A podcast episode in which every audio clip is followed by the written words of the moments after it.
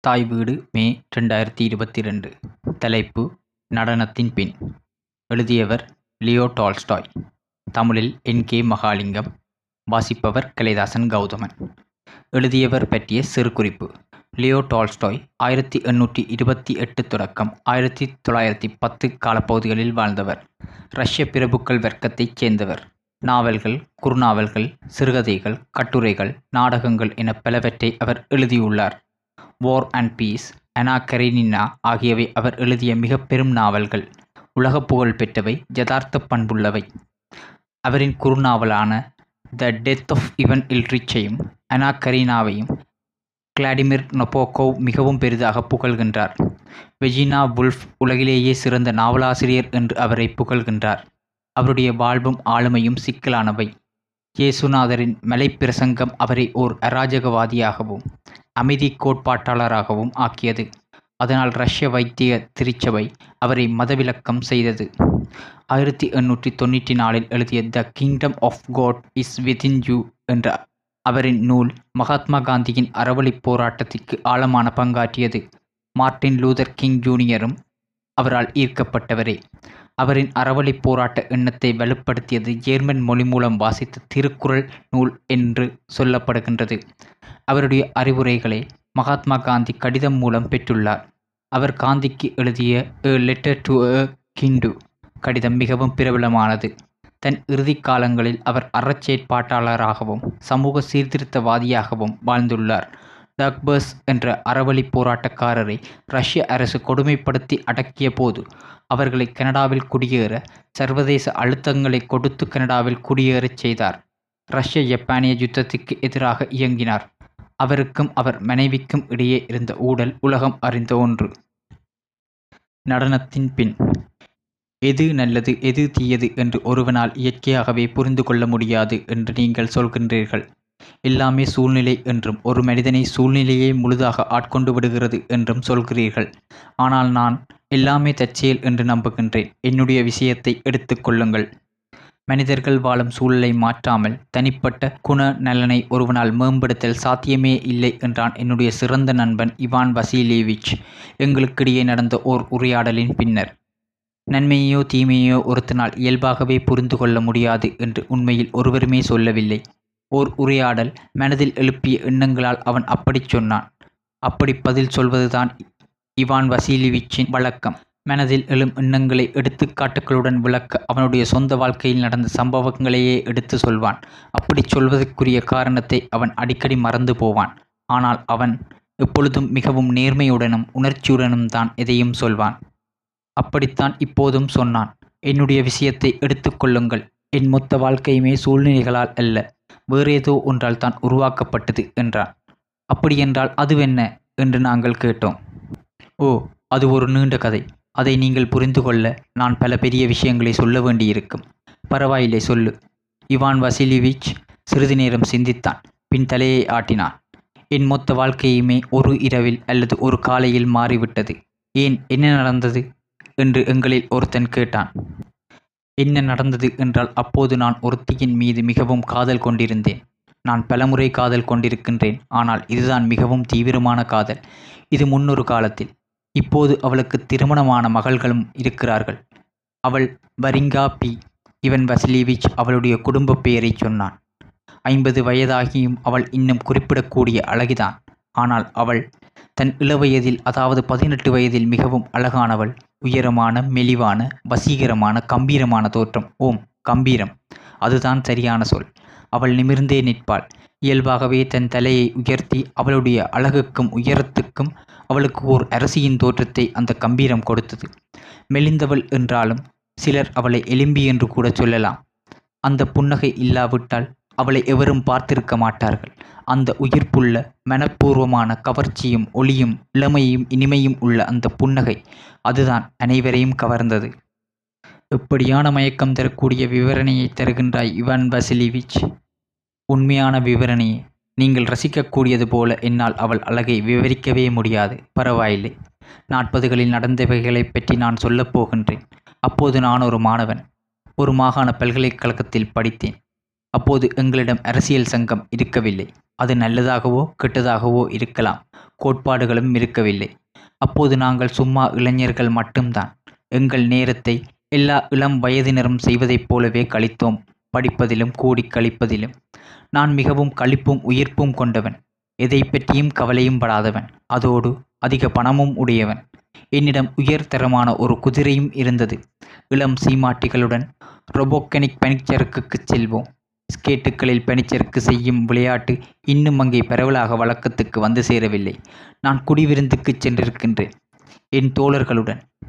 அந்த நாட்களில் ஷாம்பெயின் வைனை தவிர வேறெந்த மதுவையும் நாங்கள் அருந்துவதில்லை. ஷாம்பெயின் கிடைக்காவிட்டால் நாங்கள் வேறெதையும் அருந்துவதில்லை. இப்போது அவர்கள் செய்வது போல அப்போது நாங்கள் வோட்கா குடிக்கவில்லை. மாலை நேர விருந்துகளும் போல் ரூம் நடனங்களும் தான் எனக்கு பிடித்தமான கேளிகைகள். நான் நன்றாக நடனம் ஆடுவேன். நான் அப்படி அழகற்றவனும் அல்ல. அப்படி தன்னடக்கமாக பேசத் தேவையில்லை நண்பரே என்று அவனுக்கு பக்கத்தில் இருந்த ஒரு சீமாட்டி அவனை இடைமறித்துச் சொன்னாள். உன்னுடைய ஒளிப்படங்களை நாங்கள் பார்த்திருக்கின்றோம். நீ அழகற்றவனே அல்ல நீ ஒரு அழகான ஆண். அழகானவன் என்று நீங்கள் சொல்கிறீர்கள் பரவாயில்லை. அவளின் மேல் உள்ள என்னுடைய காதல் மிக தீவிரமாக இருந்தபோது ஒரு நாள் அதாவது கார்னிவல் களியாட்ட நாளின் கடைசி நாளன்று மாவட்ட படைத்தளபதியின் போல்ரூம் நடன விருந்துக்கு போயிருந்தேன். மாவட்ட தளபதி நல்லியல்புடைய முதியவர் பணக்காரர் விருந்தோம்புவர் அத்துடன் அவர் அரண்மனை அலுவலர். விருந்தினரை அவருடைய மனைவி வரவேற்றார். அவரும் அவரின் கணவரைப் போலவே நல்லியல்புள்ளவர் அவர் செங்கல் நிற வெல்வெட் துணியில் உடை உடுத்தியிருந்தார். வைரத்தில் நெற்றிப்பட்டம் அணிந்திருந்தார். அவருடைய சதை பெற்றுள்ள முதிய வெண்ணிற தோள்களும் மார்பும் வெளியே தெரிந்தன. மகா பீட்டரின் மகளான பேரரசி எலிசபெத் உருவப்படத்தில் இருப்பது போலவே. அது ஒரு மகிழ்ச்சிகரமான நடன நிகழ்ச்சி. அறையும் அற்புதமானது. இசைக்குழுவுக்கு கலைக்காட்சி கூடம் ஒன்றும் இருந்தது. அது அந்த காலத்தில் புகழ்பெற்ற ஒன்று. இசையை விரும்பிய ஒரு பணக்காரரின் அடிமைகளும் அதில் இருந்தார்கள். சிற்றுண்டி வகைகளும் உயர்தரமானவை. ஷாம்பெயின் ஆற்று நீர் போல ஓடியது. எனக்கு ஷாம்பெயின் பிடித்தமானதாக இருந்தபோதிலும் அன்றிரவு நான் அதை குடிக்கவில்லை. ஏனென்றால் அது இல்லாமலேயே நான் காதல் போதையில் மூழ்கியிருந்தேன். ஆனால் அதற்கு பதிலாக களைத்து விளம்பரை இயன்ற பொழுதெல்லாம் வெரிங்காவுடன் வோல்ஸ் நடனமும் பொல்கா நடனமும் ஆடினேன். அவள் வெண்ணிற ஆடையும் இளஞ்சிவப்பு நிறத்தில் சால்வையும் வெள்ளை நிற காலணியும் கையுறைகளும் அணிந்திருந்தாள். கையுறைகள் அவளுடைய மெலிந்த கூரான முழங்கைகள் வரை நீண்டதாக இருக்கவில்லை. அனிசிமோவ் என்ற பெயருடைய அருவருப்பான இந்திரியன் ஒருத்தன் நான் அவளுடன் ஆட வேண்டிய மசுர்கா நடனத்தை என்னிடமிருந்து பறித்து விட்டான் இன்று வரை அதை என்னால் மன்னிக்க முடியவில்லை. அவள் வந்த நிமிஷத்திலிருந்தே அவளை அவன் அந்த நடனமாட கேட்டுக்கொண்டிருந்தான் அப்போது நான் தலைமுடி திருத்துபவனிடம் ஒரு சோடி கையுறை வாங்கச் சென்று பிந்தி வந்தேன்.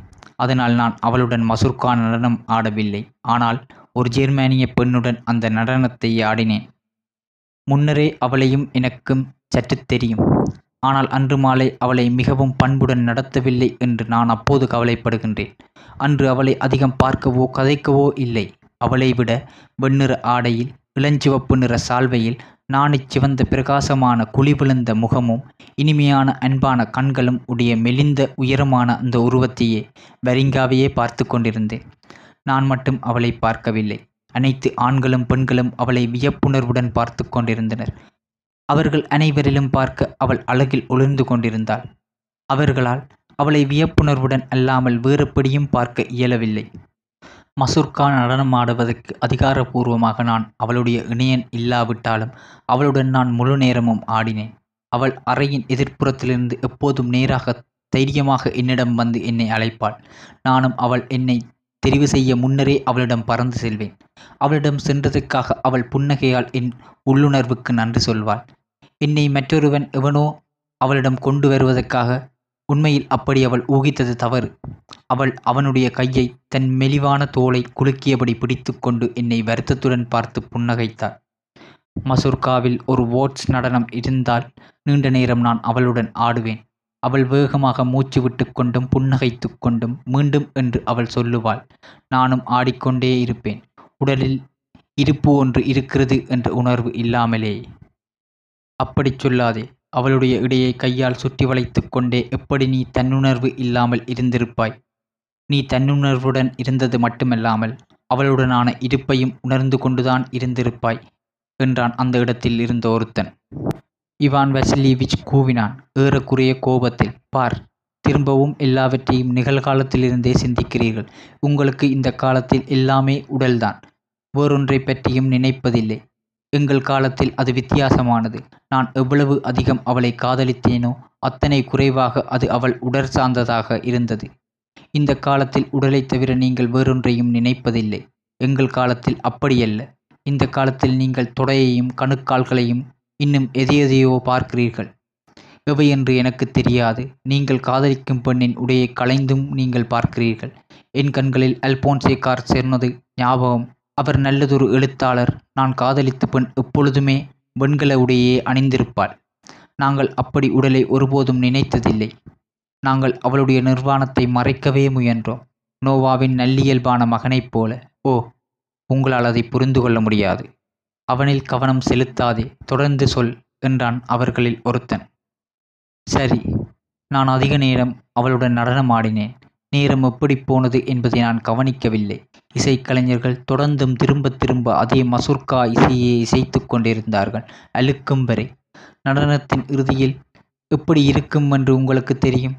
அம்மாமார் அப்பாமார் முன்கூடத்தில் தங்கள் சீட்டு விளையாட்டிலிருந்து ஏற்கனவே எழுந்து விட்டிருப்பார்கள். இரவுணவை எதிர்பார்த்து. ஆண் சேவகர்கள் அங்குமிங்கும் உணவுகளை எடுத்துக்கொண்டு வந்தும் போயும் கொண்டிருப்பார்கள். ஏறக்குறைய இரவு மணி மூன்றாகிவிட்டது. நான் இறுதி நிமிஷங்களில் இன்னும் அதிகபட்ச பயனை பெற முயன்று கொண்டிருந்தேன். மசூர்கா நடனமாட அவளையே திரும்பவும் தெரிவு செய்தேன். நூறாவது முறை அறை முழுவதும் நடனமாடினோம். இரவுணவுக்கு பின் நாலு இளைஞர்கள் ஆடும் குவாட்ரில் நடனம் என்னுடையது என்றேன். அவளை அவள் இருப்பிடத்துக்கு அழைத்துச் சென்றபோது ஓம் என்னை அவர்கள் வீட்டுக்கு அழைத்து செல்லாவிட்டால் என்றால் புன்னகைத்து கொண்டே நான் உன்னை விட்டுவிட மாட்டேன் என்றேன். என்னுடைய விசிறியை தாருங்கள் என்றாள்.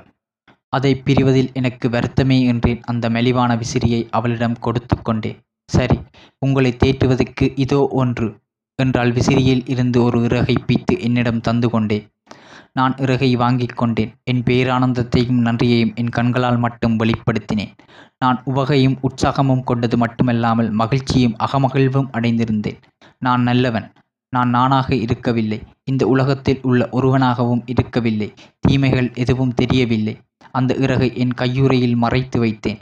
அவளை விட்டு பிரிந்து போக முடியாமல் அங்கேயே நின்றேன். அங்கே பாருங்கள் என்னுடைய அப்பாவை நடனமாட உந்துகிறார்கள் என்று அவள் என்னிடம் சொன்னாள்.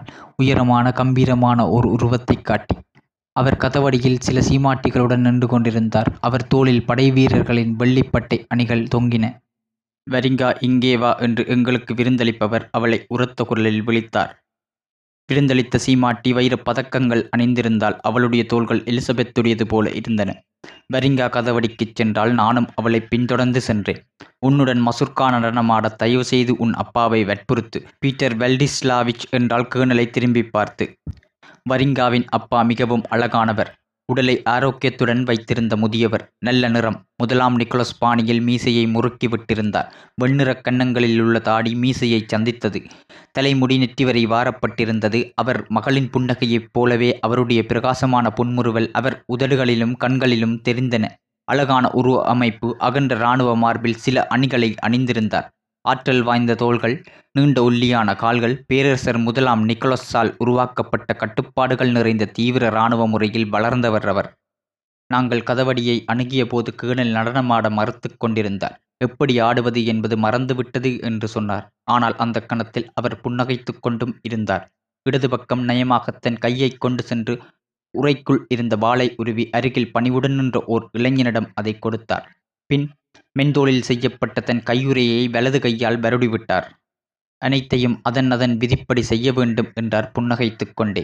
தன் மகளின் கைகளைப் பற்றினார். கால்வாசி திரும்பி இசை ஆரம்பமாவதற்காக காத்திருந்தார். மசுட்காவின் முதல் ஒளியில் அவர் ஒரு காலை நளினத்துடன் எடுத்து வைத்தார்.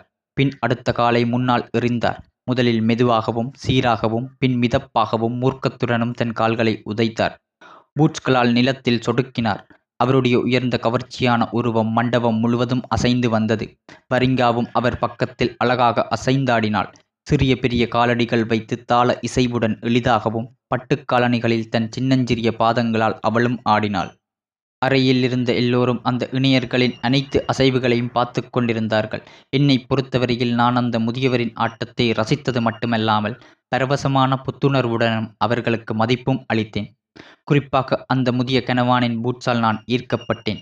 அவை புது மாதிரியானவை கூறானவை அல்ல மெலிவான தோளால் செய்யப்பட்டவை அகன்ற கால் வீரர்களுக்குரியவை படைப்பிரிவினருக்கு செருப்பு தைப்பவர்களால் செய்யப்பட்டவை என்று தெளிவாகவே தெரிந்தது. அவருடைய மகள் ஆடைகளை அணிந்து விருந்துக்குப் போவதற்கு ஆயத்தமான போது அவர் தனக்கு எந்த ஆடம்பரமான பூட்சுக்களையும் வாங்கவில்லை. சாதாரண பூட்சுக்களையே அணிந்திருந்தார் என்று நினைக்கின்றேன். அவருடைய சதுரமான கால்விரல்கள் பூட்ஸுக்குள் நசுக்கப்பட்டன போன்றிருந்தன. அவர் தன்னுடைய காலத்தில் சிறந்ததொரு நடனக்காரராக இருந்திருக்க வேண்டும் என்பது தெளிவாக தெரிந்தது. ஆனால் இப்போது அவர் மிகவும் பருத்து விட்டார். அவர் அழகாக தன் காலடிகளை எடுத்து வைக்க முயன்றபோது உரிய வகையில் அவருடைய கால்கள் இடம் கொடுக்கவில்லை. இருந்தும் அறையைச் சுற்றி இரண்டு முறை நடனமாடி வந்தார். முடிவில் கால்களை அகட்டி வைத்து நின்று பாதங்களை திடீரென ஒன்றாக்கி தட்ட முயன்றார். அப்போது ஒரு முழங்காலில் தடுமாறி விழுந்தார். அப்போதும் அவள் அவரைச் சுற்றி அழகாக புன்னகையுடன் ஆடிக்கொண்டிருந்தாள். தன் பாவாடையை ஒதுக்கிக் கொண்டு அறையில் உள்ளோர் அத்தனை பேரும் கைதட்டி ஆரவாரித்தார்கள். அவர் ஒருவாறு முயன்று எழும்பி தன் மகளின் முகத்தை தன் கைகளுக்கிடையில் மெதுவாக அணைத்து பிடித்தார். அவள் நெற்றியில் முத்தமிட்டார். மசுர்கா நடனத்தின் இணையர் நானென்று எண்ணி அவளை என்னிடம் அழைத்து வந்தார். நான் அல்ல அவளுடைய இணையர் என்று அவரிடம் சொன்னேன். பரவாயில்லை. அவளுடன் ஒருமுறை அறையைச் சுற்றி ஆடுகின்றார் அன்பான புன்முறுவலுடன் தன் வாளை உரையில் இட்டவாறே. போத்தல் ஒன்றின் உள்ளே இருந்த திரவம் ஒரு துளி கீழே விட்டவுடன் பாய்ந்து வெளியேறுவது போல வரிங்காவின் மேல் என்னுள்ளே இருந்த காதல் முழு ஆற்றலுடன் சீறி பாய்ந்தது.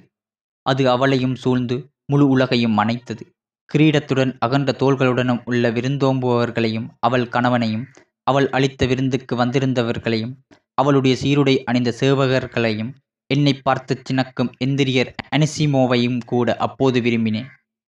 பரிங்காவின் தந்தையை பொறுத்தவரை அவருடைய சாதாரண முற்றுக்களுடன் அன்பான புன்முறுவலுடனும் அவரின் எனக்கு மென்மையானதொரு அன்பு ஏற்பட்டது. அது பரவசம் என்று சொல்லும் அளவுக்கு உயர்ந்த அன்பு. இரவுணவின் பின் நான் வாக்களித்தபடி கூடியாடும் நடனத்தை அவளுடன் ஆடினேன். முன்பே நான் எல்லையற்ற மகிழ்ச்சி அடைந்திருந்தேன். இப்போது ஒவ்வொரு கணமும் இன்னும் அதிக மகிழ்ச்சி அடைந்தேன். நாங்கள் காதலை பற்றி பேசவில்லை. அவள் நீ என்னை காதலிக்கிறாயா? என்று என்னையும் கேட்கவில்லை. நான் அவளை காதலிக்கின்றேன் என்று நினைப்பதே எனக்கு போதுமானதாக இருந்தது. எனக்கு ஒரு பயம் மட்டும்தான் இருந்தது. என்னுடைய பெரு மகிழ்ச்சிக்கு ஏதாவது இடையூறு வருமா என்ற பயம். நான் வீட்டுக்கு போய் படுக்கைக்கு போவதற்கு உடுப்புக்களை களைந்தபோது அவளுடைய விசிறியிலிருந்து வந்த சிறிய இறகும் அவளுடைய ஒரு கையுறையும் என்னிடம் இருந்ததைக் கண்டேன். கையுறை அவளுடைய தாயாருக்குப் பிறகு அவளை அவர்கள் வண்டியில் ஏற்ற நான் உதவிய போது அவள் என்னிடம் தந்துவிட்டு ஏறியது. அந்த பொருட்களை பார்த்து கண்களை மூடாமலே அவளை நான் என் முன்னால் கண்டேன். இரண்டு காதலர்களில் எவரை அவள் தெரிவு செய்வாள் என்று பார்ப்பது போல நான் எப்படிப்பட்ட ஆள் என்பதை ஒரு கணம் ஊகிக்க முயன்றாள். அப்பொழுது அவளுடைய இனிமையான குரலை நான் கேட்டேன். கண்ணியமானவன் நான் சொல்வது சரியா? என்று சொல்லிவிட்டு மகிழ்ச்சியுடன் தன் கையை தந்தாள். இரவுணவின் போது என்னுடைய ஷாம்பெயின் கிளாஸில் இருந்து முதல் முறையாக சிறிது உறிஞ்சினாள்.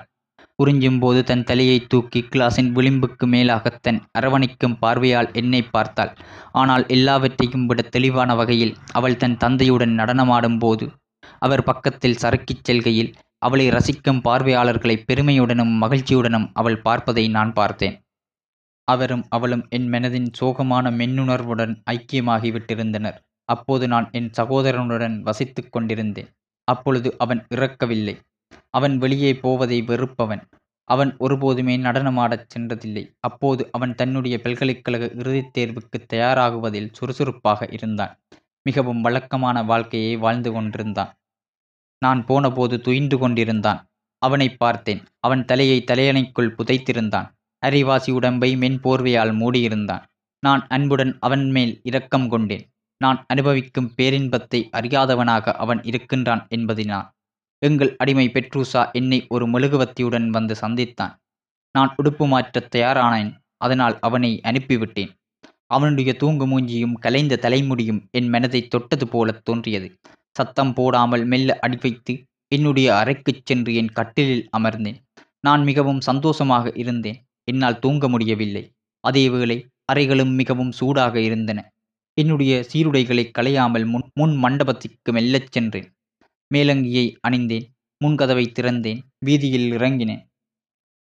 நான் நடன அறையை விட்டு வெளியேறியது நாலு மணிக்குப் பிறகு. வீட்டுக்குப் போனதும் அங்கே இருந்தது இரண்டு மணி நேரம். ஆக வெளியே சென்றது அதிகாலை. அது ஒரு வழக்கமான தவக்கால வழிபாட்டுப் பருவம். மூடுபனி. தெரு முழுவதும் நீர் ஊற்றிய உறைபனி இப்பொழுதுதான் உருகத் துவங்கியது. தண்ணீர் கூரைகளிலிருந்து சொட்டுச் சொட்டாக விழுந்து கொண்டிருந்தது. வரிங்காவின் குடும்பம் விசாலமான வயல்வெளியின் அருகிலுள்ள நகரத்தின் விளிம்பில் வசித்தார்கள். அதன் ஒரு முனையில் அணிவகுப்பு மைதானமும் அடுத்த முனையில் இளம் பெண்களுக்கான விடுதிப் பள்ளியும் இருந்தன. வெறுமையாக கிடந்த ஒரு சிறிய வீதியின் ஊடாகச் சென்று பிரதான வீதிக்கு வந்தேன். அங்கே பாதசாரிகளையும் விறகுகள் ஏற்றிய பனிச்சறுக்கு வண்டிகள் வீதிகளை உராய்ந்து கொண்டு ஓடுவதையும் பார்த்தேன். குதிரைகள் ஒளிரும் நுகத்தடிகளின் கீழே வழக்கமான நடையில் அசைந்து சென்று கொண்டிருந்தன. அவற்றின் முதுகுப்புறம் வைக்கோல் பாய்களால் மூடப்பட்டிருந்தன. தலைகள் மழையால் நனைந்திருந்தன. ஓட்டிகள் மிகப்பெரிய பூட்ஸ்களில் சேற்றை வாரி அடித்துக் கொண்டிருந்த வண்டிகளின் பக்கம் நடந்து கொண்டிருந்தார்கள். அவையும் அந்த குதிரைகளும் கூட என்னை கிளர்ச்சியூட்டிக் கொண்டும் கவர்ச்சிகரமாக இருந்தன. பலவற்றை பரிந்துரைப்பது போல இருந்தன. அவர்களுடைய வீட்டின் அருகிலுள்ள வயலை நான் அண்மித்த போது அதன் ஒரு முனையில் உள்ள அணிவகுப்பு மைதானத்தின் திசையில் கருமையாக மிகப்பெரிய காட்சியொன்றைக் கண்டேன். குழலோசையுடன் மேளச்சத்தமும் அங்கிருந்து புறப்பட்டுச் சென்று கொண்டிருந்தது. என் இதயம் பாடல்களால் நிறைந்திருந்தன. மசுர்கா இசையை கற்பனையில் கேட்டுக்கொண்டிருந்தேன் ஆனால் இதுவோ மிகவும் கொடூரமான இசை இனிமை இல்லாதது. அது என்னவாக இருக்கும் என்று எண்ணி அந்த சத்தம் வந்த திசை நோக்கி வயலின் நடுவே உள்ளதொரு வழுக்குப் பாதையால் சென்றேன். நூறு அடி தூரம் மட்டில் சென்றபின் மூடுபனி ஊடாக பல கருத்த உருவங்களை வேறுபடுத்திப் பார்க்க முடிந்தது. அவர்கள் எல்லோரும் இராணுவ வீரர்கள் என்று வெளிப்படையாகவே தெரிந்தன. அது ஒரு உடற்பயிற்சியாக இருக்கலாம் என்று எண்ணினேன். அவர்களின் திசையை நோக்கி அப்பொழுது ஒரு கொல்லனும் சென்றான். அவன் அழுக்கான மேலங்கியை அதன் மேல் ஒரு துணியையும் அணிந்திருந்தான். அத்துடன் ஏதோ ஒரு பொருளையும் வைத்திருந்தான். அந்த இடத்தை அடைந்தபோது அவன் என் முன்னால் சென்றான். கருத்த சீருடையில் இருந்த இராணுவ வீரர்கள் இரண்டு வரிசையில் அசையாமல் ஒருவரையொருவர் பார்த்தபடி நின்றனர். அவர்களுடைய துவக்குகள் நேராக நிறுத்தி வைக்கப்பட்டிருந்தன. அவர்களுக்கு பின்னால் குழலிசை போரும் மேளகாரரும் நின்றனர். விரும்பத்தகாத இசை ஒன்றை திரும்ப திரும்ப இசைத்துக் கொண்டிருந்தார்கள். அவர்கள் என்ன செய்கிறார்கள்? என்று என் பக்கத்தில் நின்று கொண்டிருந்த கொல்லனை கேட்டேன். ஒரு தாத்தாரி வீரன் படையை விட்டு தப்ப முயன்றதால் அவனை பிடித்து அடிக்கிறார்கள் என்று கொல்லன் கோபமான குரலில் சொன்னான். வரிசையில் கடைசி தொங்கலை பார்த்தபடி. அந்த பக்கத்தை நானும் பார்த்தேன். வரிசைகளுக்கிடையே இருந்து பயங்கரமான உருவம் ஒன்று என்னை நோக்கி வந்து கொண்டிருந்தது. வந்தது ஒரு மனிதன். அவன் இடைவரை உடை கலற்றியிருந்தது அவனை அழைத்து கொண்டு வந்த இரண்டு படை வீரர்களின் துவக்குகளில் அவன் கயிற்றால் கட்டப்பட்டிருந்தான். அவனுக்கு பக்கத்தில் மேலங்கிகளில் தொப்பிகளிலும் ஒரு அதிகாரி நடந்து கொண்டிருந்தான். அவன் எனக்கு தெரிந்தவன் போலிருந்தான். பாதிக்கப்பட்ட தாத்தாரியன் இரண்டு பக்கமும் இருந்து வந்த அடிகளை வாங்கிக் கொண்டு முன்னே வந்து கொண்டிருந்தான். அவனுடைய முழு உடலும் தொய்ந்து விழுந்து கொண்டிருந்தது. பாதங்கள் உறைவனிக் கூடாக இழுபட்டு கொண்டு பின்புறம் விழுந்து கொண்டிருந்தான். அவனை அழைத்து வந்த அதிகாரி அவனை முன்னே தள்ளினான். அவன் முற்புறம் விழுந்தான். அவனை படைவீரர்கள் திடீரென்று தூக்கி நிறுத்தினார்கள். அவனுடைய பக்கத்தில் உயரமான அதிகாரி உறுதியாக ஆனால் தளர்வான வேகத்தில் நடந்து கொண்டிருந்தான். அது வரிங்காவின் தந்தை. இளஞ்சிவப்பு நிற முகமும் வெண்ணிற மீசையும். ஒவ்வொரு அடிக்கும் அந்த மனிதன் திகைத்தவன் போல முகத்தை திருப்பிக் கொண்டான். வலியால் முகத்தைச் சுளித்தான் அடி எங்கிருந்தோ வந்ததோ அந்த பக்கம் திரும்பினான். ஒரே வார்த்தையை தொடர்ந்து திரும்பத் திரும்பச் சொல்லிக் கொண்டிருந்தான். தன் வெண்ணிறப் பெட்களை கடித்து கொண்டு. ஆனால் அவன் கூறிய வார்த்தைகளை அவன் எனக்கு மிக அருகில் வந்தபோதுதான் என்னால் கேட்க முடிந்தது. அவன் அதை பேசவில்லை. அதை அழுதழுது புலம்பிக் கொண்டிருந்தான். சகோதரர்களே என்னில் இரக்கம் காட்டுங்கள். சகோதரர்களே என்னில் இரக்கம் காட்டுங்கள். ஆனால் சகோதரர்களில் இரக்கம் இருக்கவில்லை. ஊர்வலம் என்னை அண்மித்த போது எனக்கு எதிரே நின்ற ஒரு இராணுவ வீரன் முன்னால் பலமாக ஒரு அடி எடுத்து வைத்து தான் வைத்திருந்த தடியை தூக்கிச் சுழற்றி அந்த மனிதன் முதுகில் அடித்தான். அதை நான் கண்டேன். அடிபட்ட மனிதன் முன்னால் சரிந்தான். அப்போது அதிகாரி அவனை திரும்ப மேலே தூக்கினான். இன்னொரு அடி அடுத்த பக்கத்தில் இருந்து விழுந்தது. பின் இந்த பக்கமிருந்து பின் அடுத்த பக்கமிருந்து கேணல் அவனுக்கு பக்கத்தில் அணிவகுத்து நடந்து கொண்டிருந்தான். அவன் தன் பாதங்களையும் பின் அந்த மனிதனையும் பார்த்து கொண்டிருந்தான். பின் மூச்சை இழுத்து கன்னங்களை உப்பி வெளியே துருத்திக் கொண்டிருந்த இதழ்களுக்கூடாக மூச்சை வெளியேற்றினான். நான் நின்ற இடத்தை அவர்கள் கடந்து சென்றபோது இரண்டு வரிசைகளின் இடையில் சென்ற தண்டிக்கப்பட்டவனுடைய முதுகுப்புறத்தை ஒரு கணம் கண்டேன். அதில் பலவிதமான நிறங்களில் ஈரமான சிவப்பாக விகாரமாக தழும்புகள் தெரிந்தன. அது ஒரு மனித உடம்பு என்பதை என்னால் நம்ப முடியவில்லை. ஓ கடவுளே என்று முணுமுணுத்தான் கொல்லன். ஊர்வலம் வெகு தூரம் சென்று விட்டது. நெளிந்தும் விழுந்தும் கொண்டிருந்த அந்த உயிரின் மீது அடிகள் இன்னும் சரமாரியாக விழுந்து கொண்டே இருந்தன. குழலொளிகளும் கீச்சிட்டன. மேளங்கள் அடித்தன. கேணலின் உயரமான கம்பீரமான உருவம் அந்த மனிதனின் அருகே அசைந்து சென்று கொண்டிருந்தது முன்பு போல பின்னர் சடுதியாக கேணல் நின்றான். பின் வேகமாக வரிசையிலுள்ள ஒருவனை அணுகினான். எப்படி அவனை மெதுவாக அடிப்பது என்பதை காட்டித் தருகிறேன் பார் என்று அவனுடைய கோபமான குரலைக் கேட்டேன். இப்படி அவனை தட்டுவாயா? இப்படி. மென் தோளுரை அணிந்த அவனுடைய பலமான கை பலவீனமான இரத்தமற்ற பயந்து போன அந்த இராணுவ வீரனை அடித்தது. போதுமான அளவு வலிமையுடன் தடியால் தாத்தாரியாரின் சிவந்த கழுத்தில் அடிக்கவில்லை என்பதற்காக அவன் அப்படி அடித்தான். புதுத் தடிகளை எடுத்து வா என்று கத்தினான். திரும்பி எல்லாரையும் பார்த்தபோது என்னையும் கண்டான்.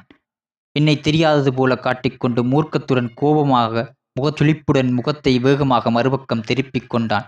நான் மிகவும் வெக்கப்பட்டேன் எங்கே பார்ப்பது என்று தெரியாமல் நான் இழிவானதொரு செயல் செய்யும் போது பிடிபட்டு போனது போல உணர்ந்தேன். கண்களை கீழே தாத்திக்கொண்டு வேகமாக வீடு சென்றேன். வழி முழுவதும் காதுக்குள் மேளம் அடித்துக் கொண்டிருந்தது.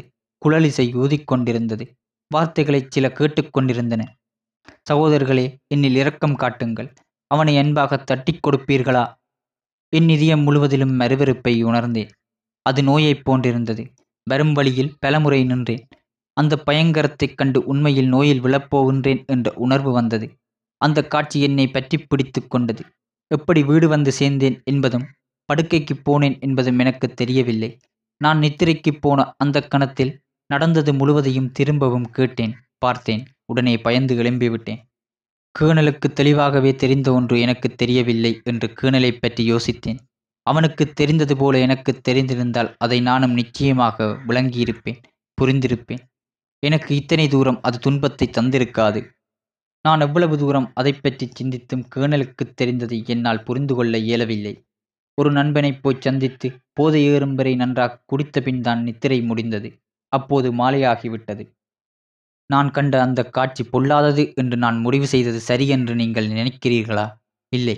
அதை அவர்கள் அத்தனை உறுதியுடன் செய்ததும் அங்கிருந்த ஒவ்வொருவரும் அது இன்றியமையாதது என்று உணர்ந்து கொண்டதும் எனக்கு தெரியாத ஒன்று அவர்களுக்கு சந்தேகமில்லாமல் தெரிந்திருப்பது என்பதும் உண்மையா? நான் அதை புரிந்து கொள்ள முயன்கின்றேன். ஆனால் என்னால் அதை எக்காலத்திலும் புரிந்து கொள்ள முயலவில்லை. முன்போ பின்போ அதை என்னால் புரிந்து கொள்ளவே முடியாமல் போனதால் தான் நான் நினைத்திருந்த அரச வேலையில் என்னால் நுழைய முடியவில்லை.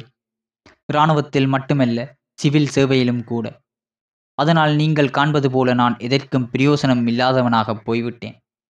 ஓம் எங்களுக்கு தெரியும் நீ எப்படிப்பட்ட பிரயோசனம் அற்றவன் என்று என்றான் எங்களுக்கிடையே இருந்த ஒருத்தன். நீ இல்லாமல் இருந்திருந்தால் எத்தனை பேர் எவ்விதமான பிரயோசனமும் இல்லாமல் போயிருப்பார்கள் என்று நீ நினைக்கின்றாய் என்று எங்களுக்குச் சொல். ஓ அது முற்றிலும் முட்டாள்தனமானது. என்றான் இவான் வசிலிவிச். உண்மையாகவே எரிச்சல் பட்டுக்கொண்டு சரி அந்த காதல் விவகாரம் எப்படி போனது? என்னுடைய காதல் அந்த நாளிலிருந்து அது குறைந்து கொண்டு சென்றது. அடிக்கடி நடப்பது போல அவள் கனவு காண்பது போலவும் சிந்திப்பவள் போலவும் தோன்றும்போது உடனே கேணல் அணிவகுப்பு மைதானத்தில் நின்றதைப் பற்றி எண்ணிக்கொள்வேன். அது எனக்கு சங்கடத்தையும் வருத்தத்தையும் தரும். அதன்பின் அவளை பார்ப்பதை குறைத்து கொண்டேன். என் காதலும் ஒன்றுமில்லாமல் ஆகியது. ஓம். அப்படியான சந்தர்ப்பங்கள் எழும் அது ஒரு மனிதனின் முழு வாழ்க்கையையும் மாற்றிவிடும் என்று அவன் கடைசியில் தொகுத்துச் சொன்னான். அப்போ நீ சொல்கிறாய். நன்றி.